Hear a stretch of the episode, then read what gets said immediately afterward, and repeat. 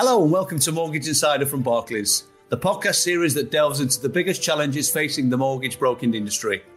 I'm Tony Rimmer, a business development manager in the Northwest. And I'm Claire McPhail, a business development manager in the Southeast. In this episode, we're looking at new build homes, what's new, what's changing, and what it means for brokers and buyers. We spoke to Adrian McDiarmid, Head of Mortgage Lender Relations at Barratt Developments, and to Scott Howitt, Sales Director for Chartwell Mortgages. Hi, hi, Scott, Adrian. A very warm welcome to you both. Good morning. Morning, Tony. Hi, Scott and Adrian. Thank you for joining us today. So, I'll start this off um, really by having a little think about the temperature in the housing market. I suppose where it is at the moment, sort of mid 2021. It's been a really unprecedented um, year because of the pandemic and the stamp duty holiday has prompted sort of record activity levels, as we know. What are you seeing specifically in the new build market? So, if we start with you, Adrian, then come to you after Scott. Yeah, sure. Thank you. If, if I can probably just start by harking back to this time last year, because I think it's worthwhile to put it in context, remembering that in March last year, we, we shut down our whole business.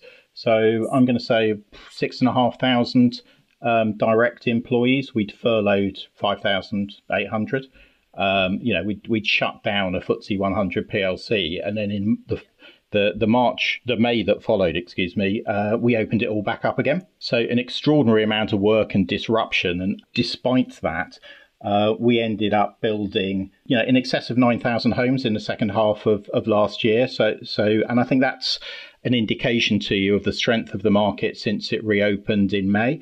Uh, and there's been a lot of factors on that help to buy, extensions to stamp duty, uh, you know, the so called race for space. And we're definitely seeing, you know, people moving out of cities beginning to consider home working as part of their, their purchase.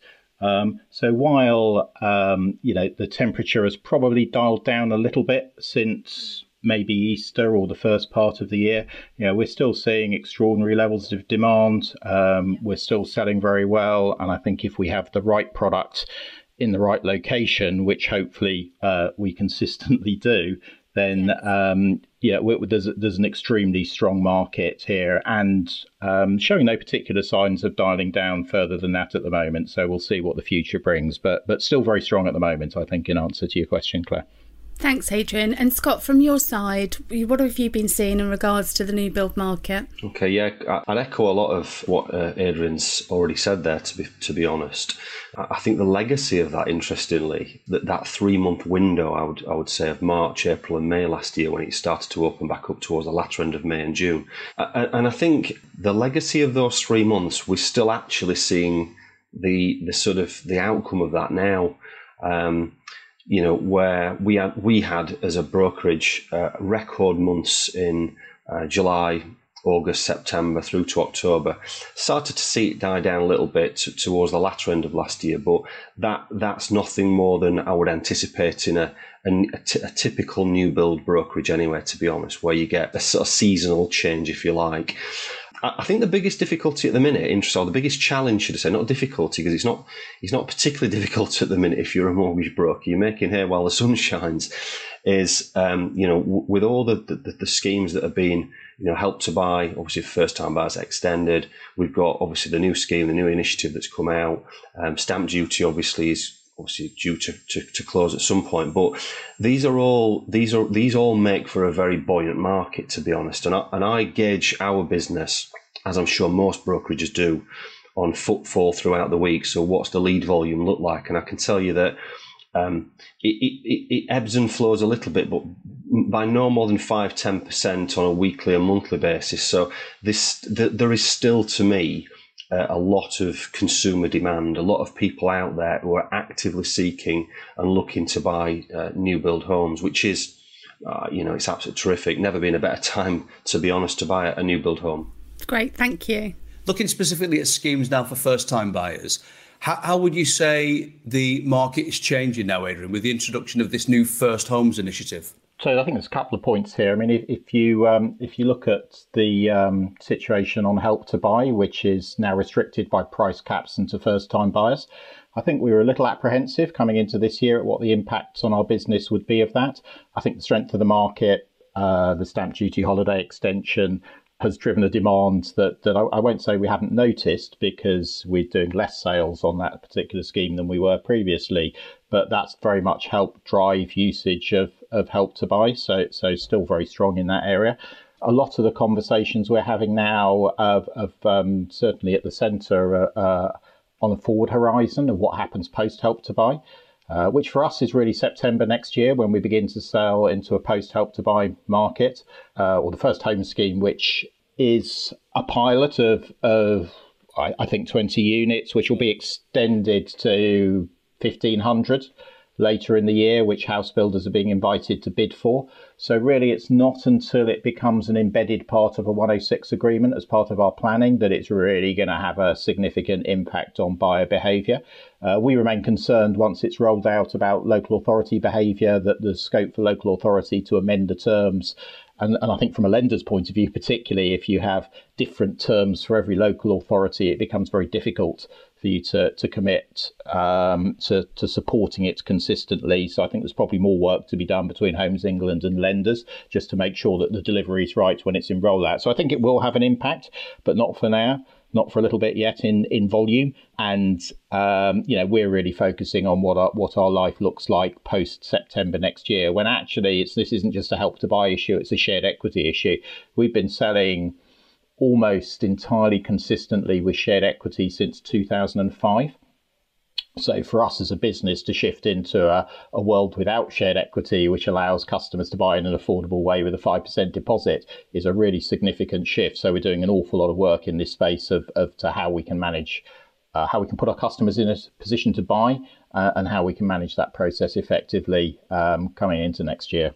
It's interesting again, you mentioned the, the sort of relatively low numbers at the moment whilst we've got an almost pilot going on and then yeah. sort of stretching up to 1500 do you see that type of scheme, especially based on what you've said, gathering legs and, and, and actually growing as we as we start to get into perhaps 2022 and beyond? Yeah, the, the intention of it is is that it becomes so if you said on any given site 25 30% of the properties are affordable units is that these homes will become part of that agreement agreed with local authorities as part of planning.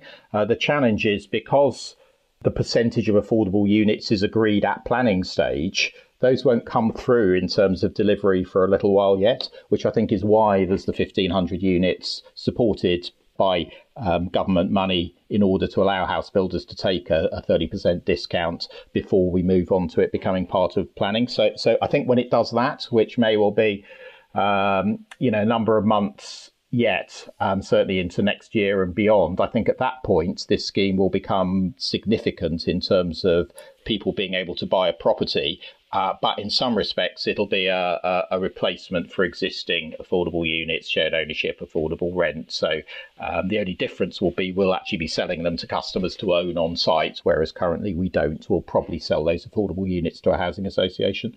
Um, so there'll be a slight difference in delivery mechanism, and uh, I, I think it will increase the amount of people that will be able to affordably buy a new home, which you know we're supportive of and we think is a good thing. And looking at it from from your point of view as as well, Scott. I mean, do, do you see that having an impact, and you know, how do you see that playing out? Yeah, I, I think I think long term, as Adrian said, it will have an impact. I think any any initiative you know that um, the government uh, wishes to put out there is, there's going to be a, an uptake on it, and there's going to be a market for it. And I don't see this being any different. I think whilst ever you've got um, help to buy in its current format, obviously, which has you know got another couple of years left to run on it. I think um, you know that that's that's a real driver for, for, for people because that really is you know owning your own home uh, at some point. I, I, think with this scheme, the government's target overriding target is three hundred thousand new homes per year. It's relatively small, I, would say. So. Um, I don't think it's going to be anything like what Help to Buy has been which um, you know which has been a, a, a, fantastic success. But nevertheless, there is going to be an uptake for it. There is a market for it, um, and I guess over the over the next sort of six to twelve months, we will see what happens with it and how lenders react to it. And I think there's there's quite a lot of probably legislation and red tape that you know people it'll form itself, it'll define itself over that period of time. So turning to some of the other issues facing the new build sector How's the introduction of the new Homes Ombudsman affecting the industry? So, for you, Adrian, what do you see as the potential impact that this is going to have going forward? I, I think I think broadly it's going to drive better quality, better defect resolution, um, and complaints handling for our mutual customers, which is a great thing, and we're very supportive of. I think any change of process when you're, um, you know, building 18,000 units, individual units manually, largely each year, that that present significant operational and process challenges, but they're challenges we're taking very seriously. We're investing a lot of um, thought and resource in making sure that we deliver the best customer experience. So, yeah, I think it will have a significant impact, but it'll all be for the good of the customer, who we hope uh, will will continue our journey to to give. Um, you know, an increasingly better product to our customer on the day that they move into their house. Which, and if, if that's the, the, the outcome, then then that can only be a good thing. And I suppose just uh, just moving it into the advice section, uh, Scott, if, if we can. I mean, we talked about a couple of things there already: the ombudsman change, end of help to buy, uh, and I think if you probably layered in there the the, the move more towards digitisation of advice as, as we go through. Scott, from, from your point of view, how do you see the advice model changing and evolving over over the next few months and, and, and again into next year? I think the digitization model or the, you know, all the lenders, the sourcing platforms, they're all moving very, very quickly. And things over the last 12 months, which would have normally taken another three years or five years to happen, they've actually come around very, very quickly. I suppose the biggest driver for, for me, uh, you know, as, as, a, as a principal of a business is, is the changing face of the consumer. You know, I say to all my guys, I talk to them regular about the Amazon generation. They want it there, then immediately. They want to self-facilitate. They want to find it themselves. And I think, I think the, I think the broker model very quickly, uh, and I'm not talking years and years and years, I think we'll, ch- will have to change. But I don't think. I certainly don't fear that. I would absolutely embrace it because it's going to happen. So you've got to get on that train with it. And just on that, then, Scott, how, how would you say that specifically links into the the new home sector, the new build part of, uh, of, of the mortgage process? Yeah, I, I, think with I think with new build, uh, which has always been a quite a traditional model, I think with that, I think it's all about getting the getting the the, the client, the consumer, the general public, to to to be, to get fall into the process a lot earlier than what they fall into the process now. Generally, it, it's you know they get up on a Saturday morning, they go out to sites, they're on a site, they're interested, they phone the broker, they get qualified. I, I think I think from a broker point of view, I think from a developer point of view, I think from a lender point of view, we've got to get into that process a lot earlier, a lot earlier, and, and the customer's got to transact with us. So, so they're turning up to sites already knowing what they want to view, already knowing the house layout, already knowing that they, can facilitate a mortgage and they can get an, an agreement in principle. And I think tomorrow's buyers are a lot savvier. Uh, they do their research a hell of a lot earlier than what they do it at the minute. May I may I qualify that because I absolutely 100% agree with that, and we recognise the pace of change is upping, and we recognise that actually getting a better quality of buyer to site is is extraordinarily advantageous for us. I'm still not convinced that in my working lifetime, and I'm older than I look, so so so so it might not be that long, um, that digital advice process will be robust enough for us to want to take £350,000 worth of stock off the market to a buyer, particularly in a post help to buy environment where we just discussed it may be more complex, it may be more difficult, we'll be dealing with more diverse, different types of customers. So I think it's about integrating uh, the different types of advice and allowing our customers to choose who they want to deal with, how they deal with them, whether that's face to face, on the phone, or digitally. If our customers can choose that at an earlier point, um, I, I think that's the solution we're probably looking for. Thank you, both of you. You're listening to Mortgage Insider. Please rate, review, or follow on Apple Podcasts, Spotify, or wherever you get your podcasts.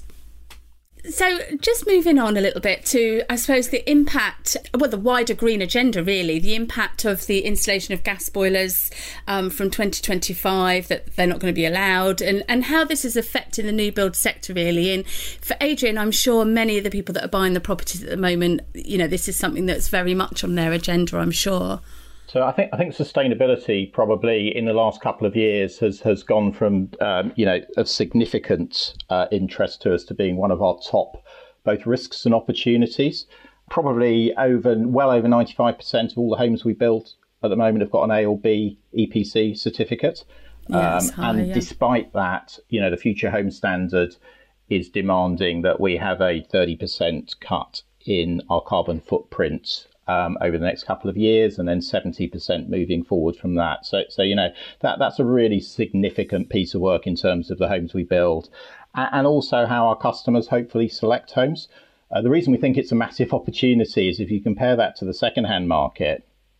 Um, the diversity between the two in terms of energy efficiency and the cost of running them will become exponentially more as new homes become more energy efficient. And actually, second-hand homes in some cases almost come with a debt to um, upgrade them to modern standards of energy efficiency. So, so that's a really significant um, opportunity for us. The risk is that uh, it, it, there's a significant cost to delivering what the future home standards to, to installing, uh, for example, ground source heat pumps rather than, than, than gas boilers. And customers are familiar with gas boilers. So, so yeah. you know, we, we want these changes to drive customers to choose homes based on energy efficiency and carbon footprint. Thank you, Adrian. Scott, was there anything you wanted to add to that? I just think from a from a obviously a mortgage point of view, with the whole uh, green mortgage campaign that a lot, a lot of lenders uh, seem to have jumped in now. I, I do think there is. I, I, completely agree with Adrian. I think there is a an edu- still an education piece to happen. But I would talk about tomorrow's buyers because they are, you know, our next our next pe- tranche of people that will be purchasing and taking mortgages, there is definitely an undercurrent and, and a feeling that there is a, a, real interest from this this demographic of people, this audience. It, it, almost it's almost exclusive in a way at the minute, but it needs to not be exclusive. It needs to be a bit broader than that, to be honest. But there is definitely, definitely uh, real interest in, in this type of thing. Just to sort of take that a little bit further again, I mean, if we look at buyers in the in the new build market, is the is the demographic, do we think, starting to change uh, on that? And do you do you think there's a wide enough range of properties actually on the market and on offer um, for them at the moment? I think for the reason I, I, sort of mentioned earlier, in terms of you know the continuing success of Help to Buy, probably not as much as as you would imagine. You know, so we're still seeing a high uptake of Help to Buy that has a preponderance of first time buyers, particularly now for obvious reasons because home movers are excluded from it. So not not as much as you think, and I, I think again it goes to the sort of post Help to Buy challenge that that whereas uh, you know 30 to 40 percent of buyers may be using Help to Buy, may possibly be buying a slightly larger house than they would otherwise be able to afford, and their incomes grow into it. Um, you know, we, we're, going to have a look, look at, have to look at different diverse segments and to how we fill this gap. So that could be uh, intergenerational bank of mum and dad stuff. It could be what we're terming, I think, extended middle age, which I think is me. um, with sort of grown up children. What, what, what do you do next? Well, hopefully there's still some life left in you. Um, and, you know, what, what are the other opportunities for us to sell our product? And are we building the right product for them? Interestingly, we found last time we looked at um, sort of early retirees, we were looking at um, developing a brand new house type for them, which was largely, you know, a three bed house on the footprint of a four bed, so bigger rooms, guest suites. Uh, a- actually, what we found in the end is is they're buying our existing product, so we're not sure there's a need for more diverse product, but I think there's a need to address uh, how we talk to, how we attract. Um, and what process works for more and various different types of customers than possibly we have had to previously. So again, a big element of our thinking moving towards a post help to buy environment. So the general feeling from customers, I suppose, towards new builds. So if we think about buying a car, we worry about depreciation. I know that when valuers go out and value a property, they sort of say this is valued as new. Um, so how do you think customers feel about that? What do you feel that sort of um, what should they be thinking when they're buying a brand new property, opposed to potentially buying a Victorian house um, that could be a little bit cheaper? A lot of people talk to me about new build comes at a premium, and, and, I, and I often bat it back and go, I'm not, I'm not entirely sure I agree with you to be honest, because it, has got all those things already in there. You, you're not going to need to do all those things. So my own feeling is, I think you've got to weigh up one against the other very carefully, and, and you've got to weigh up, you know, what, what is the cost of upkeeping a hundred hundred year old property versus a, a, you know property you're just about to buy with all the relevant certificates and warrant warranties and all the rest of it with it. So I think, you know, I mean, it's down to the individual. Obviously, I mean, the second-hand market. I think we've all we've all seen as has had a, again another real surge, and we're back into the gazumping land and, and sort of sealed bids, which we've not seen for you know a long time. Uh, well, you wouldn't get that with with new build; it doesn't happen. Thanks, Scott. Adrian, anything to add to that? Oh, lots, yeah. So f- first, I a hobby horse. I find I find the the new car, and I understand um, the context in which it was asked. The new car sort of comparison is pretty unhelpful uh, because you know new cars can um, depreciate up to seventy percent of their value over three or four years. So, so I don't think that happens with new homes.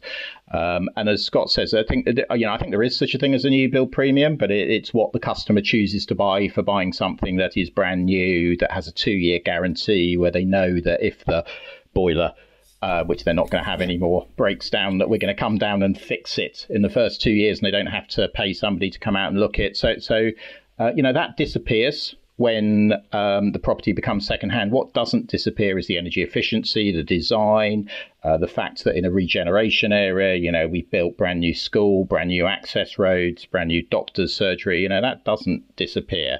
And there's a lot of unhelpful um, sort of references to data proving new build premium. And actually, what they mean is the difference between an average new build property and an average second hand property.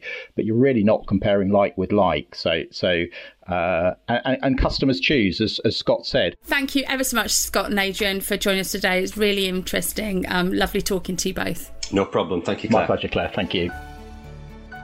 That was Adrian McDermott of Barratt Developments and Scott Howitt of Chartwell Mortgages. The views expressed by external guests in this podcast are their opinions only and do not reflect the views of Barclays. If there's a subject you'd like us to explore, then please do email us at mortgageinsider at acast.com. And please do subscribe so you don't miss an episode. I'm Claire McPhail. And I'm Tony Rimmer. Thanks for listening.